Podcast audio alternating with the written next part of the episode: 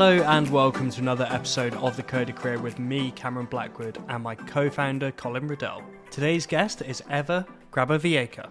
Ewa is a former microbiologist turned software engineer. She joins us today to discuss her journey from working in laboratories to working in the fintech industry here in Scotland. And speaking of Scotland, we have a really exciting announcement. The first in person Coder Career event will be happening in central Edinburgh and we'll be partnering with xDesign. It will be on the 14th of July starting at 6pm and will be free to attend. Tickets are limited though, so please do register via the link in the description. Don't worry if you can't make it in person because we'll be live streaming it. You can also register for the live stream for free in the description. Obviously, that's unlimited because it's being live streamed.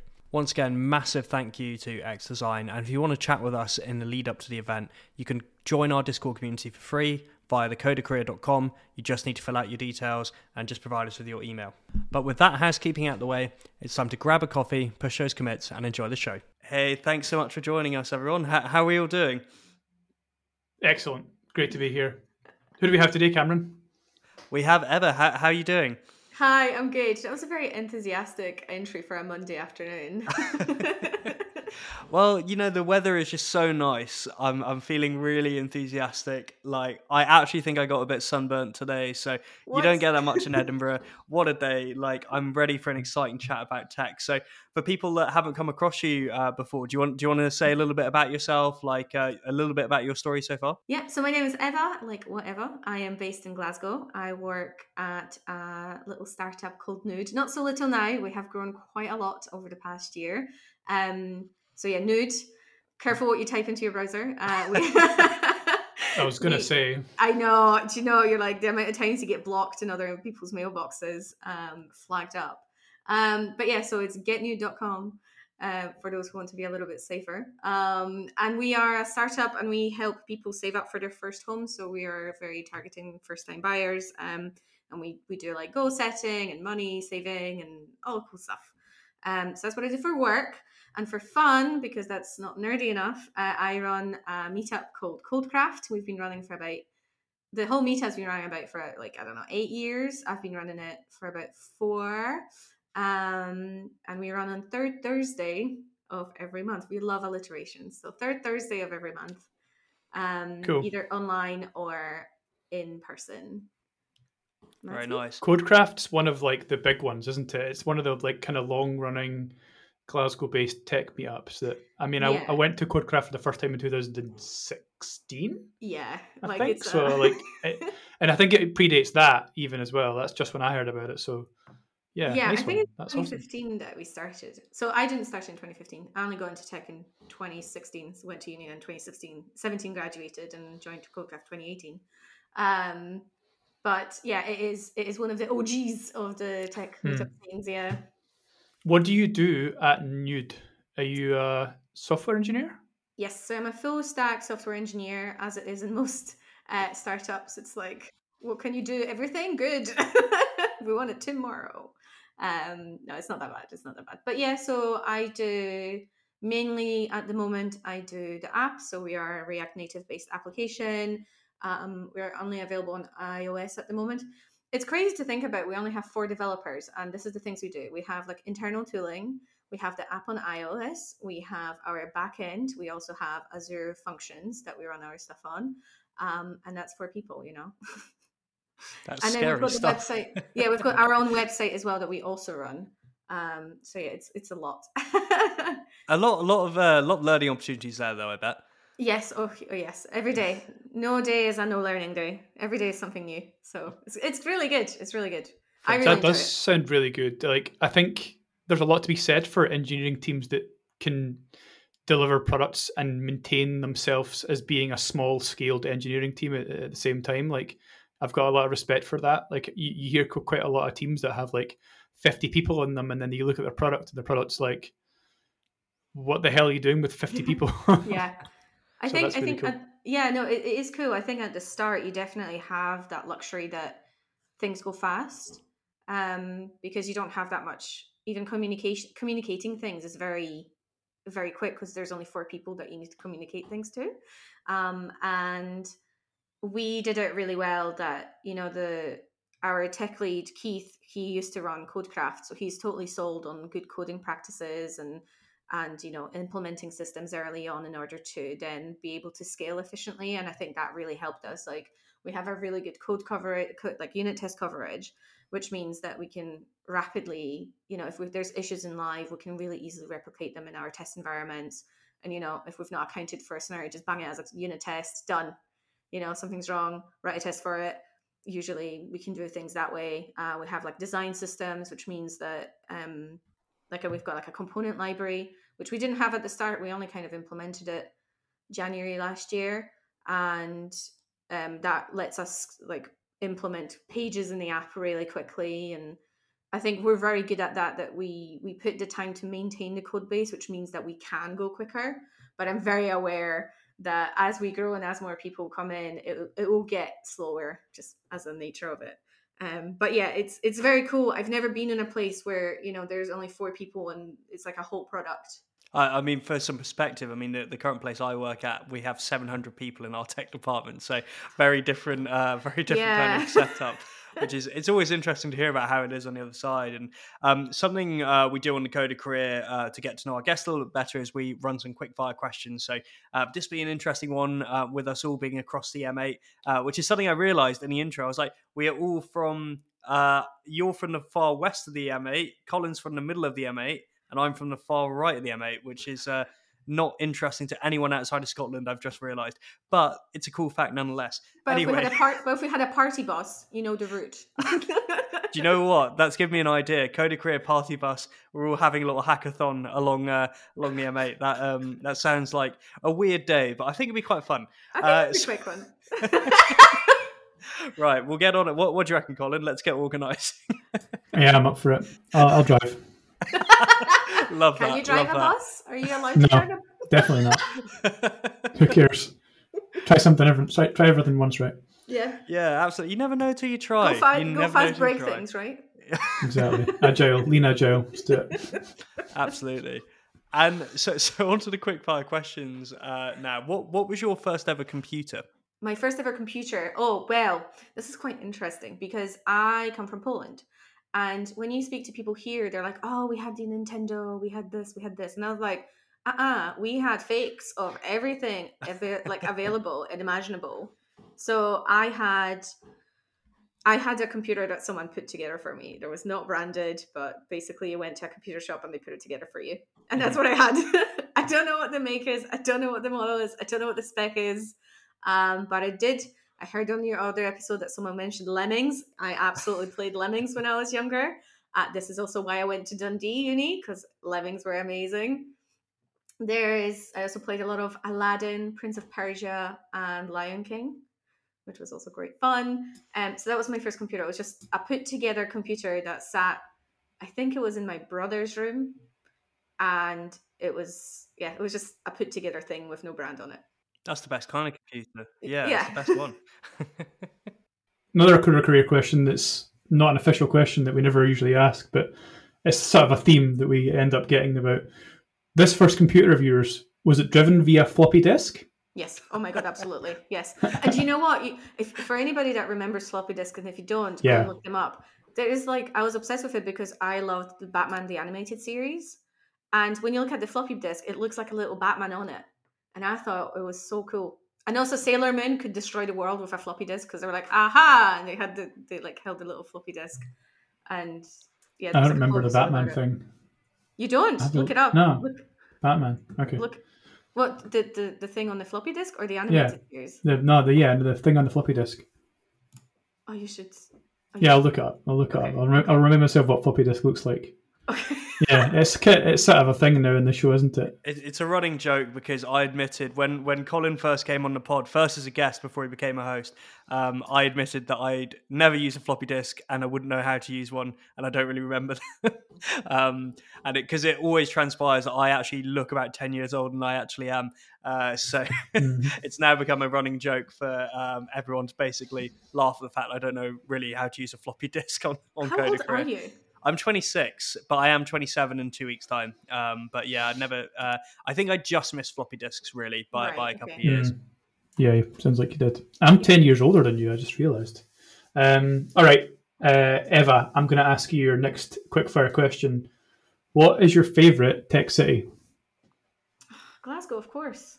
Like what Oh, else? Like, that's a great how- answer. That was Why would I quick. say I don't even need to think about it. Berlin is also very cool, um, but I would say Glasgow is the best. So Tell us more about why you think that, if that's okay. because people make Glasgow, Oh, I you know, like it. people are just so nice. Like it's literally the slogan of the city that people make Glasgow. And yeah, I think before COVID, we had a really strong tech community. I think there was in the town there was a meetup every day with like a good turnout of people. And if you think about it, like the, the tech industry isn't huge in Scotland. Um, but there was meetups nearly every day. There was something happening. There was a lot of interesting things. We had speakers from like all over the world, which is really random. I think, and I think it's just because people knew each other. So if someone was here on holiday from like America or something, they would be quite happy to come in and do a talk at a tech meetup, and that like it's amazing. Um, and we had people coming back sometimes um, when we went online from America, like kind of tuning in or dial or zooming in. I, I don't know what the what the word is. Um, from all over because you know it was accessible and they've been once or they, they've heard and that kind of stuff. So yeah, absolutely. I think we are so good at community um, and helping each other and kind of sharing ideas. So I would definitely say Glasgow. I like that people make Glasgow is a really good saying and, and motto. I, I like to think Edinburgh's one is "We will never fix our potholes." Uh, probably, probably our city slogan. Uh, we will never empty the bins. We will never fix our potholes. But the parks are nice, which is good. um, anyway, enough of me complaining about local authorities. Hey there, Cam here. Hope you're enjoying this week's episode of The Coder Career. This is just a quick shout out to the rest of our Careers Network. Did you know you can also find us on TikTok, Instagram, YouTube, and many more? Most importantly, we have a Discord server. You can access that by going to thecodercareer.com and filling out your email, where you'll be sent an invite link. Now, back to the show. Cool. So obviously you're you're a coder like us now, but um, back in the days of playing uh, the games via floppy disk uh, when you were a kid, what job did you want? Was it code then or, or something else? No, so I was I'm trying to really hard remember what what I wanted, but I think I'm one of those people that just like switches areas of interest every couple of days. Um, but I remember quite distinctly listening to like audiobooks on my cassettes, um, because we had cassettes back then, and doing like a lot of um, like I had my little teddy bears, and I was acting out the scenes that was happening in the audiobook. Um, so I think probably something theater, something quite creative um, I got really into art when I was like in high school, and then I just thought microbes are really cool, and I ended up doing microbiology first. I was like, huh, this little thing can kill you. Isn't that cool? Yeah, that's cool. What was the point where you were like microbes are like what exposure did you have to them? Were you like they're really cool? Was it just like a biology class thing or so my brother did a PhD at the same time that I was in high school, Ah. and he did microbiology. Um, but he did the boring microbiology, right? So he was looking at like um, effects. So basically, his his PhD was like figuring out if we could filtrate water through a pavement and then generate electricity while we do it, which is, I mean, very cool. And part of this this work was um, understanding like you know what happens on a standard street in Glasgow or Edinburgh. It was actually Edinburgh at the time. I lived in Edinburgh. Um, I you know puke and poop and all the you know normal things that happen and and then he i think he showed me um like mold once under the microscope and that was me i was hooked i was like this is so cool. You could li- like it, for me it was just this like a whole new world a whole new world that you could see under the microscope that you just had no idea existed. And i was just in it. I was like this is so bloody cool. I want to do this. I want to see more of it. Um but equally i wasn't that interested um like i wasn't like yeah this is so cool. I want to do it at uni i was just kind of like oh i have good grades from my biology so i'll go to uni do biology. But microbes were but i did microbiology because i thought micro like microscopes were really cool what's under the microscopes was really cool. Um and that's kind of how i picked it Hmm, very nice. And um, I mean, kind of related to that and uh, exiting the quick fire questions. Um, your journey into tech, how, how did how did you go from uh, scientist um, slash a- academic biologist um, over to over to the world of being a software engineer? How, how did that process happen? And have you, do you think you've learned a lot from that original STEM background you have? Oh yeah, absolutely. So first, so how I got here. Um, so I went to do microbiology, and I did this thing called iGEM, and iGEM is a, a worldwide competition where scientists create microbes to do something new. So for us, I was in Dundee at the time, and we were really interested in. Um, God, what's the name for it? This is really bad. I can't remember what I Science. Science, yeah. Um, algal blooms. So we were really interested in algal blooms and how you know if you've got an algal bloom on the lake, that totally cuts off the community from the use of that lake because then they create toxins and you shut down the lake. And that was the case. What happened to one of the lakes in Dundee. So we were kind of interested in that. Um, and one of the it was this guy called Kyle, um, and he he built out of a Raspberry Pi and an Arduino a little robot that would sit in a lake. We put it in a lunchbox and like it was like a Tesco lunchbox that we had to make holes in and we put sensors in it and a little camera and you could monitor the algal blooms and and the temperature of the water and I just thought it was the coolest thing on the planet that you could send it I don't think like it was that advanced back then, but the fact that I could get data from that little robot onto my phone, it was just mind blowing to me. And then Nice. he did, yeah, yeah, and and it was cute, right? It was it, we called it a moptopus because it was like an Ah, octopus that cute would mop things, yeah, and um. And that, that, like, and then he did our website, and I just got really interested in that. I thought this is really cool that you could be really creative with it, but also you could build stuff with it, but also you can do data with it. Like I was like, you can do everything in code. So I knew about coding before. Like I did higher computing, and then I was the first girl to do advanced higher computing in my school. I think, as far as I remember, it was a long time ago. Um, you know, there's only two of us in the class anyway. Um, and so I knew like you could do things. I just didn't quite grasp like what you could do and how much could you do. And I, I probably guess that in that four or five years between uni and high school, um, quite a lot of change and tooling probably developed on a quite a scale. So when we did iGEM, we did really well. So we we won the European stage. That was really exciting. And then we went to MIT, and then that's where I saw more people doing stuff with code, and and it was just really cool. I thought it was a really cool thing to do.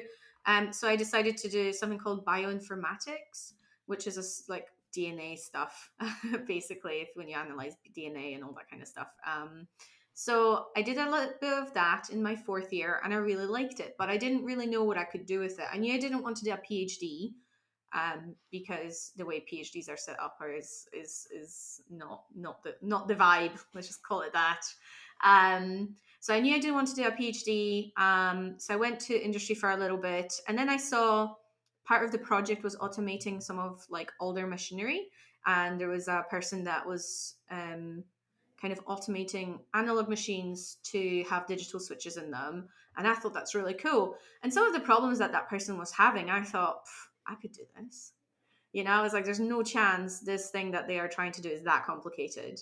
Um, so I kind of sat on it for a little bit, and then I used to live with someone who was a recruiter for um, for tech, um, and he was like, you know, there is a job for fifty thousand pounds, um, which was nowhere nowhere what I was earning. Um, just for the record, I was I was earning under twenty at the time, and I was like, and he was like, oh, nobody wants it, and I was just like, how can you not want a job for fifty grand? Like, what what is this? Um, and now I know it's because it was a SQL job. so I know, I know I nobody wanted it, but I just thought there's like I'm like, what, what do you have to do to earn that much money? You know, as like this, I don't know, I was like 23, 24. Um, and that amount of money was just like I didn't even think I would ever make that money in my life. It was inconceivable for me that you, someone could reject. Like there could be a job for 50 grand that nobody wants to do, which is an office job yeah. right? Um, and I just thought, "F this! I'm I'm going to university, so every savings that I have, every every penny, I pumped into paying for my masters, um, and kind of took it from there." And it was the best decision I've ever made. I'm so happy I did it. It was horrible at the time. It was really stressful, really hard because I had to have a part time job, and it taught me a lot um, about myself as well. But equally, it, it was hard. Like it wasn't easy, but it was so worth it. Very very happy I did it, and I'm quite happy I also didn't go to university straight away because coming back to your earlier question about like does it help you being a scientist? I'm like yes because I know how to read data and I know um, how to you know how papers are structured and I know how to research stuff and I am a little bit more data driven. Um, so absolutely and you know it, it kind of made me into a person that is this person is like but what about this? And what about this? And how can we think about this? Um, and in science you're very kind of used to getting your work scrutinized all the time. That's kind of the point. You go um, you present and then people ask you questions. If they don't ask you a question that's usually a bad sign. Um, so you know things like code reviews like asking i was i was very kind of i was trained to question things um, and that's probably the best thing that came out of my science degree to challenge constantly everything. um, so I'm very glad it, it, went the way it went, but it was not easy. Mm. What was it? A master's in computer science that you did? Yes, so it's master's software development. So before CodeClan was a thing, Glasgow Uni had like a conversion course. Mm-hmm. So if you had a two one or above, you could jump into this kind of entry level coding thing, and it was a year, and you got a master's out of it, which also, I thought if I ever need to migrate, it's extra points because it's like, yeah, you know, if you need the points, definitely worth doing. Exactly. Um, so I just thought, ah, let's just do it. And even if I don't go into it, it's another skill I can use. But it all worked out in the end. yeah, awesome. I mean, it's no one has ever regretted learning to code ever. Mm-hmm. Like it doesn't matter if you're a, if you become a software engineer. Like there are so many applications for using code in your day to day life, both professionally and non professionally. Like it's just such a good life skill in general to have. And um, you know, I, I, there's actually a few people on on the on our Discord community that aren't even necessarily trying to become software engineers. They mm-hmm. just want to learn to code because they think it'll be useful, um, yeah. which I think is pretty uh, pretty cool and quite quite an interesting approach. But uh, yeah, it's definitely something that is so useful. Yeah, and I think like every i mean even your excel spreadsheets have code in them you know if you can automate your process if you can automate your life a little bit more make it easier so you have more time for yourself your hobbies and your family than sitting in front of a desk copying and pasting things then why not you know? Absolutely. What does a typical day look like for you at the moment as a software engineer? A typical day is there such a thing as a typical day in a software engineer life? Hmm. Yeah is, is I don't know. you, tell, you tell me from your perspective. Um, so when it comes to work, we are very happy to. So in terms of work, we're really lucky at Nude that um, like we're quite flexible when it comes to working. Um, so I just came back from like a month um, working remotely in Greece. So my day in Greece looked very different to my day in Scotland. Um, so if I was in Greece, I would say, oh, you know, I, I went, I got some pastries, sat in the sun in the morning by the sea. Whereas in Glasgow, it's probably not not the thing to do. Um, not not got the weather for it all the time. But no, and all in let, us get serious. Let's get serious. So I don't know. Uh, so I usually start at kind of eight or nine, depending on what I've got in the day. Um, in the morning, I try to tidy everything up because at 10 a.m. we have a stand up. So I usually, if there's things that I'm looking at that I need to give up updates on, that's probably what I would do. But I also think like early mornings are a very good time for self learning. So if you do have a little bit of time, um, I try to keep that time meeting free so I can either focus on the work at hand, or if there is like a proof of concept that I'm working on, or if there is like uh, like we do quite a lot of refactoring and we do quite a lot of good practices. So if if there's like a different way that we want to do our repositories i would do that in the morning um, because it's that quiet time that like people don't want for things from me yet. So i would do that in the morning then 10 a.m rolls in we've got our stand up and for those who don't know, the whole point of a stand up is that everybody says what they are working on. So you've got visibility of other people's work. Um, and then you can also highlight any problems that you have so people can help you. Um, so we have a stand up at 10. Yeah, like it's stand ups are so important. I don't understand why mm-hmm. people don't like them so much. Like they are, I think they do uncover people that are struggling, but that's the whole point is to help each other. Yeah, yeah, um, exactly. So we did that. Then I worked till about half 12 again, we're very lucky at Nude that um, we have quite a lot of focus time. Um, so we're big fans of like not kind of switching uh, context that often. Like again, Keith is very big on that, and and he does he does make sure we have that time. So then I'll work on features until like about half twelve. Then I try to get out during lunch, uh, stretch them on good old legs, um, get some sun if there is sun, um, and then more focus time meetings maybe three till four, um, and then wrap up by five. I don't know. It's not very exciting. yes, it do, is. I don't do anything that I'm just like, yes, I wake up at 5 a.m. and then No, I exercise for that. 20 minutes. Um, but I think if you can focus, like my my big belief is if you can do good focus time, it is far better than sitting at a desk for a whole day. Yeah, Mm. totally. And if you like I, I noticed that at uni that because I had so little time, and that's when I got really good at it.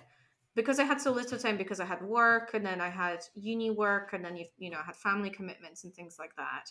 I didn't have time to to procrastinate. I was like, right, I've got two hours to do this, and whatever's done at the end of two hours, that is it. Um, so that kind of really changed my perspective on what does it mean to be working. Whereas I saw probably my colleagues or my my sh- fellow students, um, and because they had like the whole day, they would go out, get a coffee, sit and chat, um, you know, do a little bit, and go out for lunch. Um, and I'm just like, please don't talk to me. I have so much to do.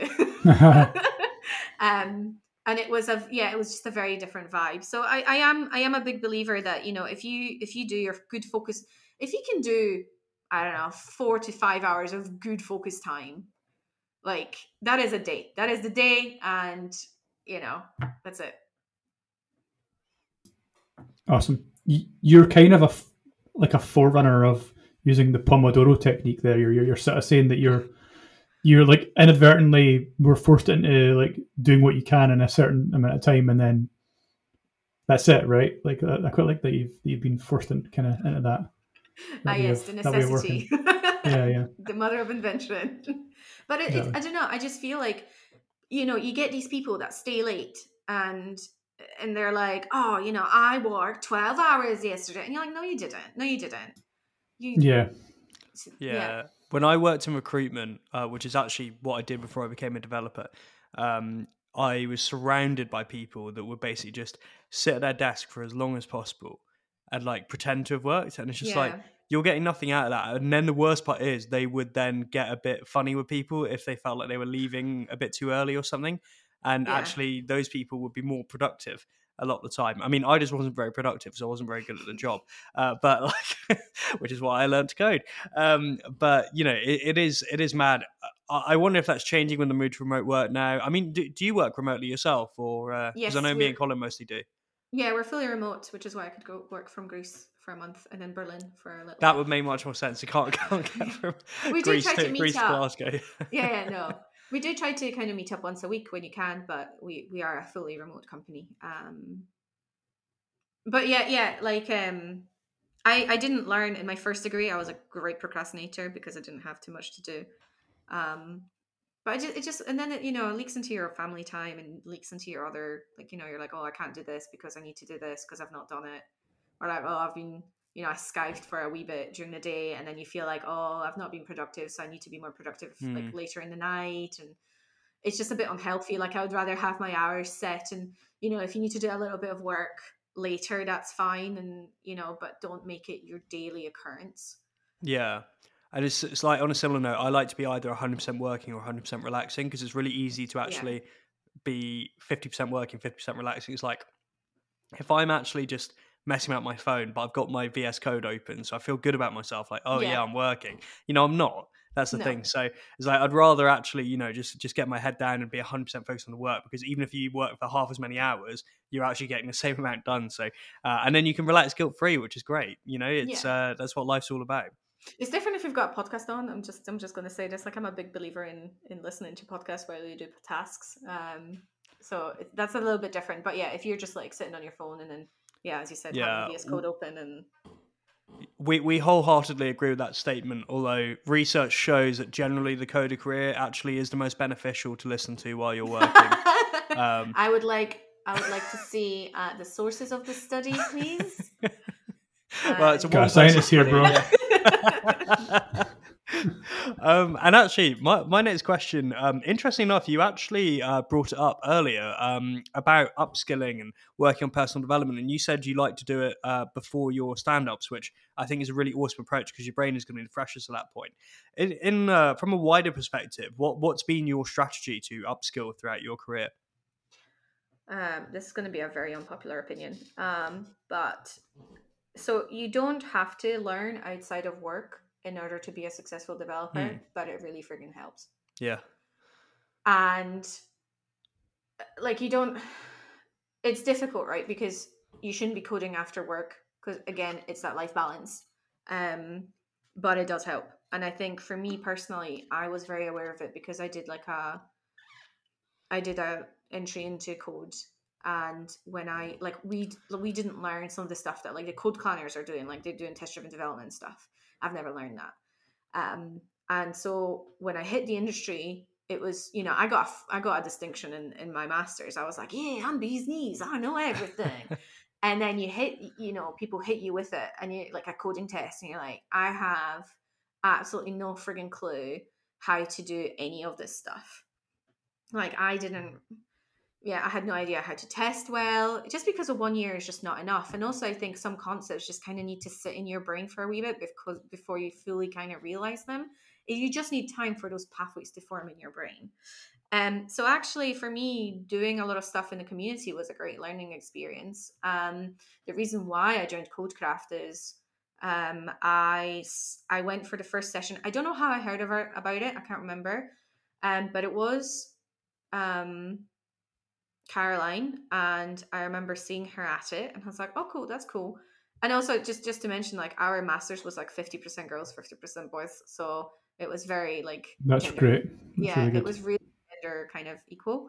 Um, and then you, you kind of hit industry, and it's just not the case. Yeah. Um, so I went to the meetup. Um, Caroline was there, and uh, we did this thing called the ping pong programming pattern so many P's. We love alliterations in Codecraft. Like we love it. So we've got the ping pong programming pattern, um, which is where you have a task. One person writes the tests. The person, the second person writes the code, and then to get this test to pass, then that person also writes the test for the other for next bit of the work, and then passes the computer back to you. And then you write the code, and then you write the test, and you kind of go back and forth like that. Very and cool. I, yeah, it was very cool because I was surrounded by these like senior engineers that just really liked coding. It was just like kind of like separate, um, you know, bit of uh, what do you call it? It was just like a separate prog- problem, you know, a little bit fun, a little bit problem solving. Um, and they were just so kind with their time. They were like, "Oh, but you can do this, and you can do this, and you can do this," and and like because uh, because a lot of these folks knew what they were doing. They, they were like, what, what language do you want to code in? And I was like, well, I just, I only know Java. And they're like, okay, let's do Java. You know, it was very yeah. much, let, us just kind of work at it together. Um, it was a terrible problem because it was um, the plates for the cars, number plates, which is very hard to write. If you ever try to write it, there's so many rules. It's so silly. Um, but and I was just like, I can't believe that this is a free b there's someone who's nice enough to teach me and like give me their time and see they're actually having fun doing it. I was like what? Um so i learned like that and i went into meetups and and i really gravitated towards this kind of like hands-on discussion driven um format because i'm like okay i'm not sitting at a talk where i'm just like absorbing information in i'm actually participating i can ask a question if there's something i don't understand i can you know, I can ask other participants about it. You can hear people being really passionate about subjects and, and like trying to understand like which way is better, you know, like in terms of, for example, testing strategies. And so for me, that was really amazing. And that's why I started like helping to run it because I was just like, this, this is great. Everybody should come to this. We need to like protect all these nice people that want to do good. um, and and I got really excited about Codecraft. Um, so that's one way I learned is is always going to meetups. And second one, you just have to, I don't know, like I, I you don't have to, but it helps when you read at home and you, you either subscribe to newsletters or you yeah, you find everybody learns differently. Um, I learn through doing most of the time. Um, so you just kind of find that for me, yeah. So that that's how I learned. And actually, in all honesty with you, you need to understand yourself more as a person than kind of being like, oh, I need to do X, Y, and Z. Yeah, Um, that's a really important observation. I think. Yeah, so I I realized that I was a perfectionist, um, and I only realized this because I had this really lovely lady um, that because I was a community organizer, she was like, "I'll give you a free session," and I was like, "Thank you so much," um, and I was like, "I'll pass it on," which I tried to do, and she she sat down with me and she kind of listened to what I was I was saying, and I'll link the talk. I'll put it in the show notes, or like, well, you're gonna put it in the show notes, but I'll give you the link. Um, and it was, you know, the story of a person that tries to do too much, and then they just don't end up following through with anything because they're just, you know, they're just getting dragged in so many different directions. And she was like, "All right, you need to start goal setting. You know, you need to be really realistic. Like, pick five things you want to do a month, pick the times you're gonna do them, and then just focus on that." And to be honest, that was eye opening for me um, to understand that I could I could do it because to, for someone to give me kind of like a tool to focus myself on certain things. And then she said, you know, if you've done it for a month and you don't like it, just like dump it. You don't need to look into it. But you know, spend good time on it and then move on. And and that was really good. So I tried to bring that to my career now. So at Nude, because we're so new, we you know, when I joined, we didn't even have like our app launched.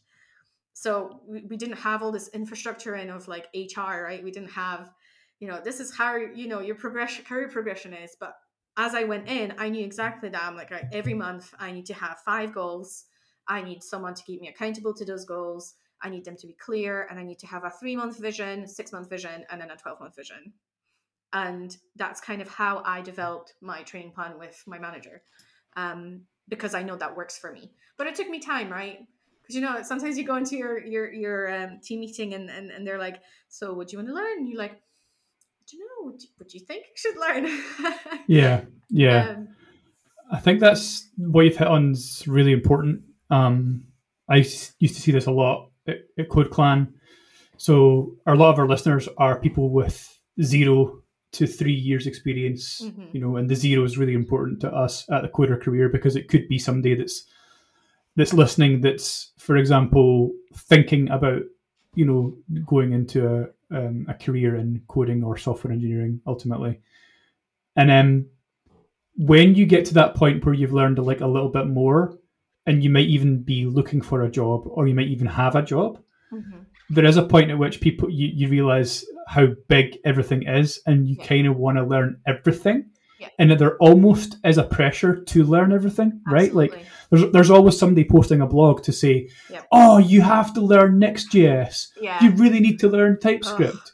Learn CSS three right now. Like you know, like right now. You know that that whole pressurized like thing. Yeah, like, yeah. and I, I, I, I can't stand that. I, I it really irritates me as somebody who's been some, who's had who, who coaches people and, and helps educate people and like it's all about slow learning and making sure that things are like getting filtered down and, and you're understanding things the right the right way. So what you're saying is really important in terms of like to summarize that we uh Ewa, you said uh you said um uh plan your plan what you're going to do um plan um how much time you want to spend on each thing and try and try and hit that and i think that's really important because a lot of people they just aimlessly like move between Yeah. learning this learning that oh the, today i'm learning this and you you can only take in so much of each tiny little thing right um Yeah, absolutely. And I think also everything is kind of the same. So what I noticed as I as I'm so I'm going for a senior next year, right? So and as I noticed in that five years that I'm gonna have soon, um, like patterns are so important, right? Because everything it kind of works the same. You've got database, you know, you've got a database, something that retrieves it from the database, something that edits what you've retrieved, and then it returns it to you. And you're like, this is APIs, and this is everything else. And like majority of APIs will work like that, you know? And then you can learn about GraphQL, and you're like, oh, this is a little bit of a different way of doing APIs. but it's the same thing But it's the right same thing. Exactly. yeah. Exactly. And then you have, you know, React, and you're like, oh, it's a component. It's a component system. You know, and, and, and yeah yeah it's just the same it's Yeah, the same you're saying. thing when you like for example um Yeah, yeah, basically, basically. Basically, what you I love what you're saying is like you're saying like, and this is something that really helped Hmm. when when I was teaching and when I was you know um, working with with people in education and explaining to people that that what they're building doesn't need to be something that's um they're they're not doing this for the first time, right? No, exactly. like so so like as much as you're loving learning about this really complicated thing and as much as you're loving like getting your engineer hat on and like you know hacking the crap out of it and you know spending a lot of time on it like uh, in a, in a weird way what you're doing has been done millions of times before. And that's and that's a, an eye-opener for a lot of people. Yeah, and even though there's a new thing underneath that, Yeah. all that shininess, there's still all Yeah. the crap. it's all the same stuff. Like yeah it's it's i don't know if you remember but uh, everybody it was a dynamo i think it was called dynamo? It was like- dynamodb no no no no no oh, i wasn't oh sorry. It was like a new engine for javascript and they were like node is dead. We have dynamo oh, Dino. Di- but Dino, Dino. Dino, Dino, uh, Yeah, Dino or right? Dino, I don't know how to pronounce Yeah, it. D E N O, wasn't it?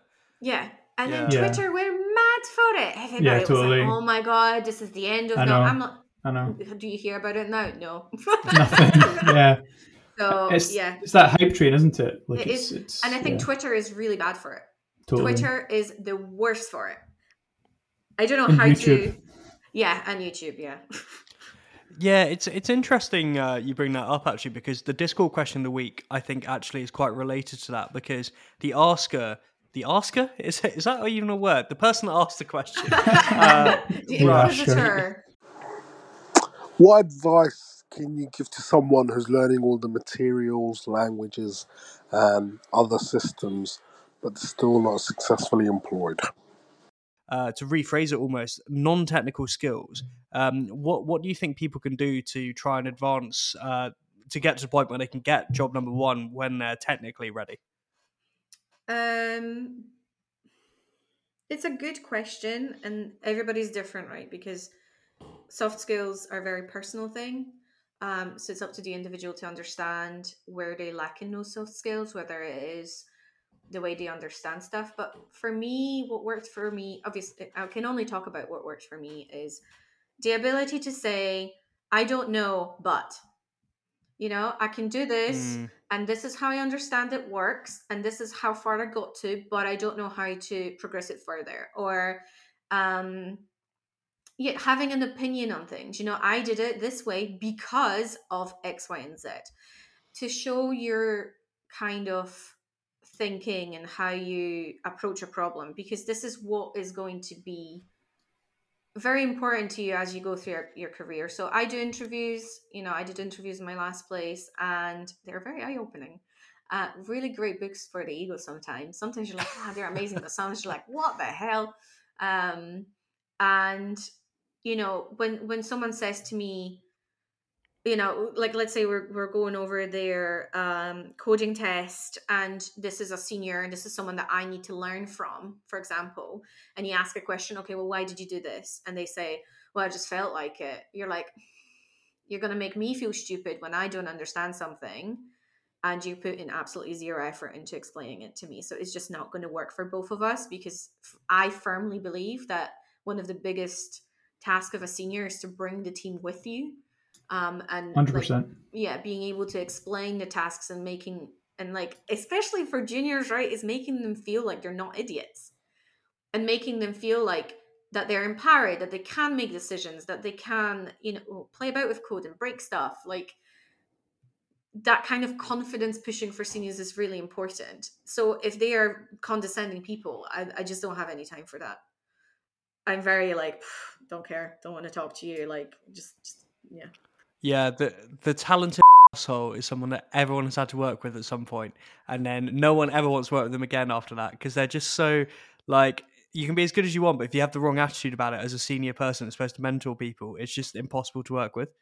yeah and and it just becomes bitterness in the team and it's just not good um but yeah admitting when yeah just humbleness really right admit when you Yeah. don't know explain your answer as far as you can and um show your personality off because we all need to work with each other you know i need to be able to have small talk with a person on that call Yeah. when you're waiting you're like so how's your weekend? Going anywhere on holiday? Yeah, yeah.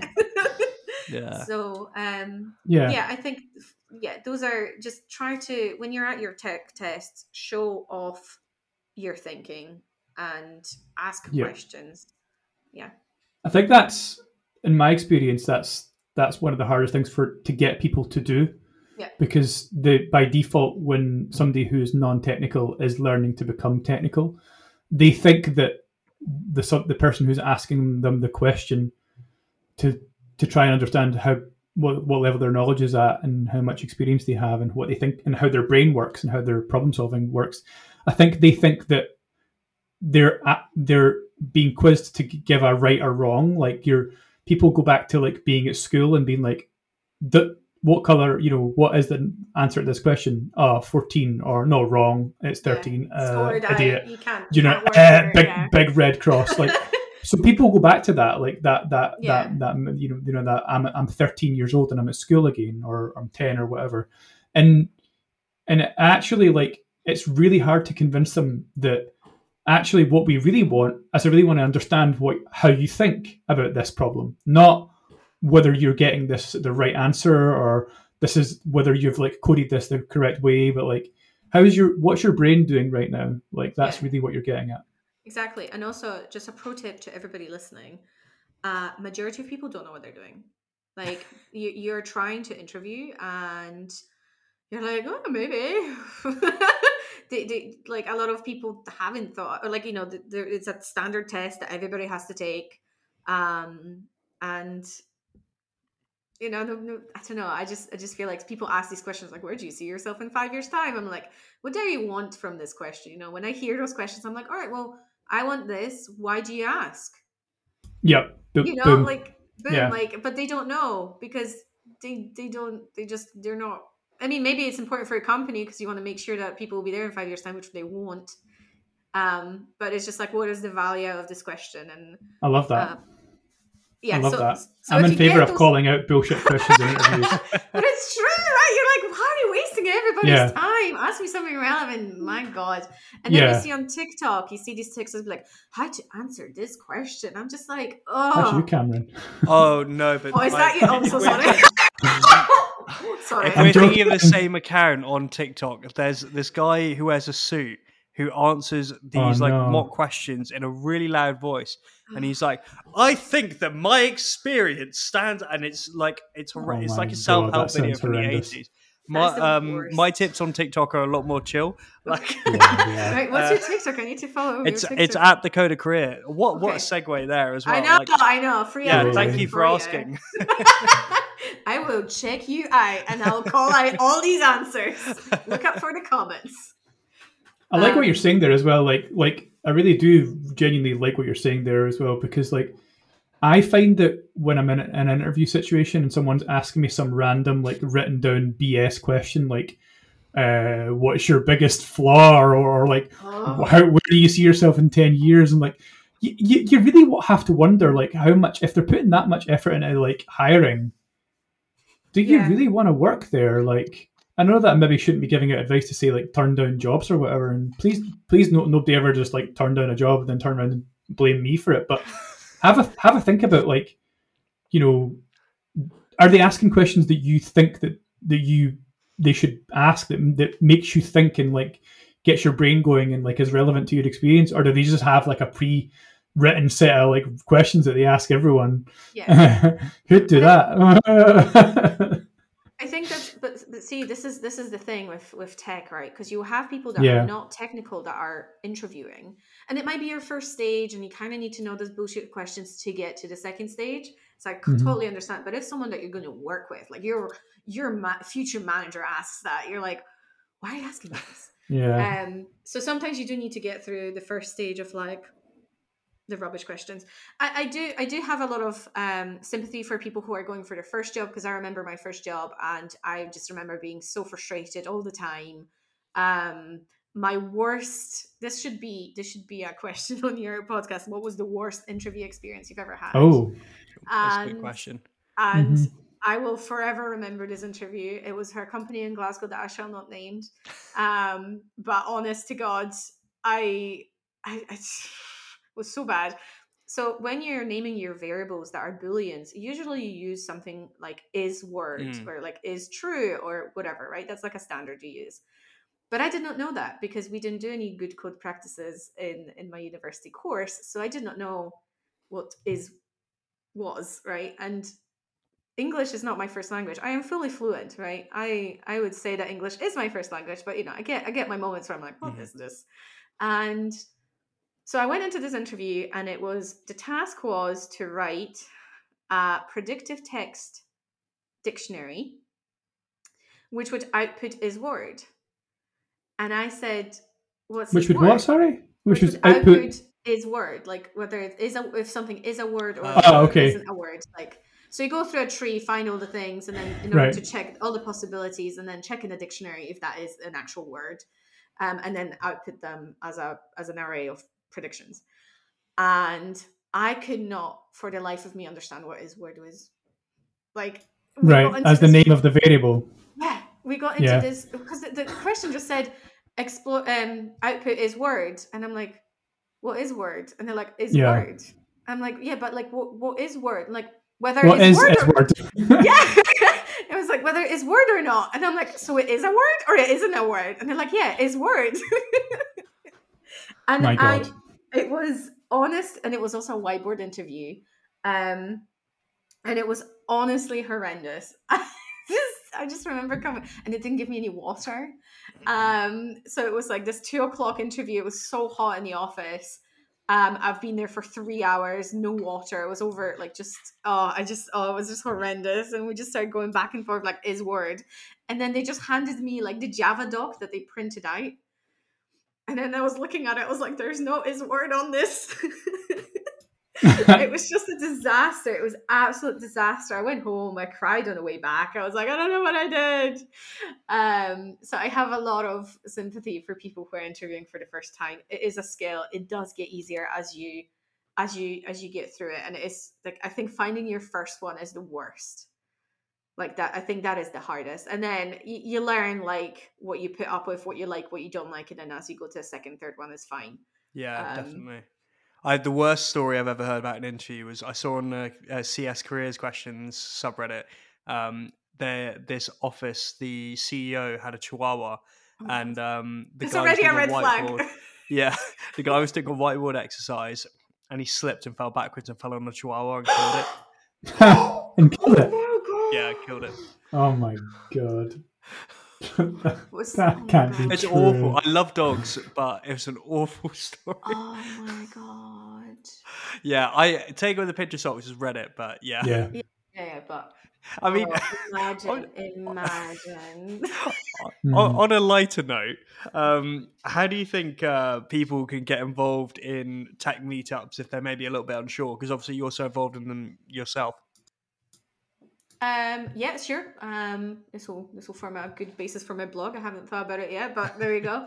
How do you get involved? Turn up. That's like number one. Um, find one that sounds interesting and literally just turn up to it. You can always leave. You're not held there hostage. You know, if things are not going your way, just leave.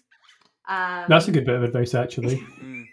it's it's fine. Like, you know, try not to walk out in the middle of a talk because that's a little bit rude. But the minute talk's finished, just go. Um, get your pizza and go.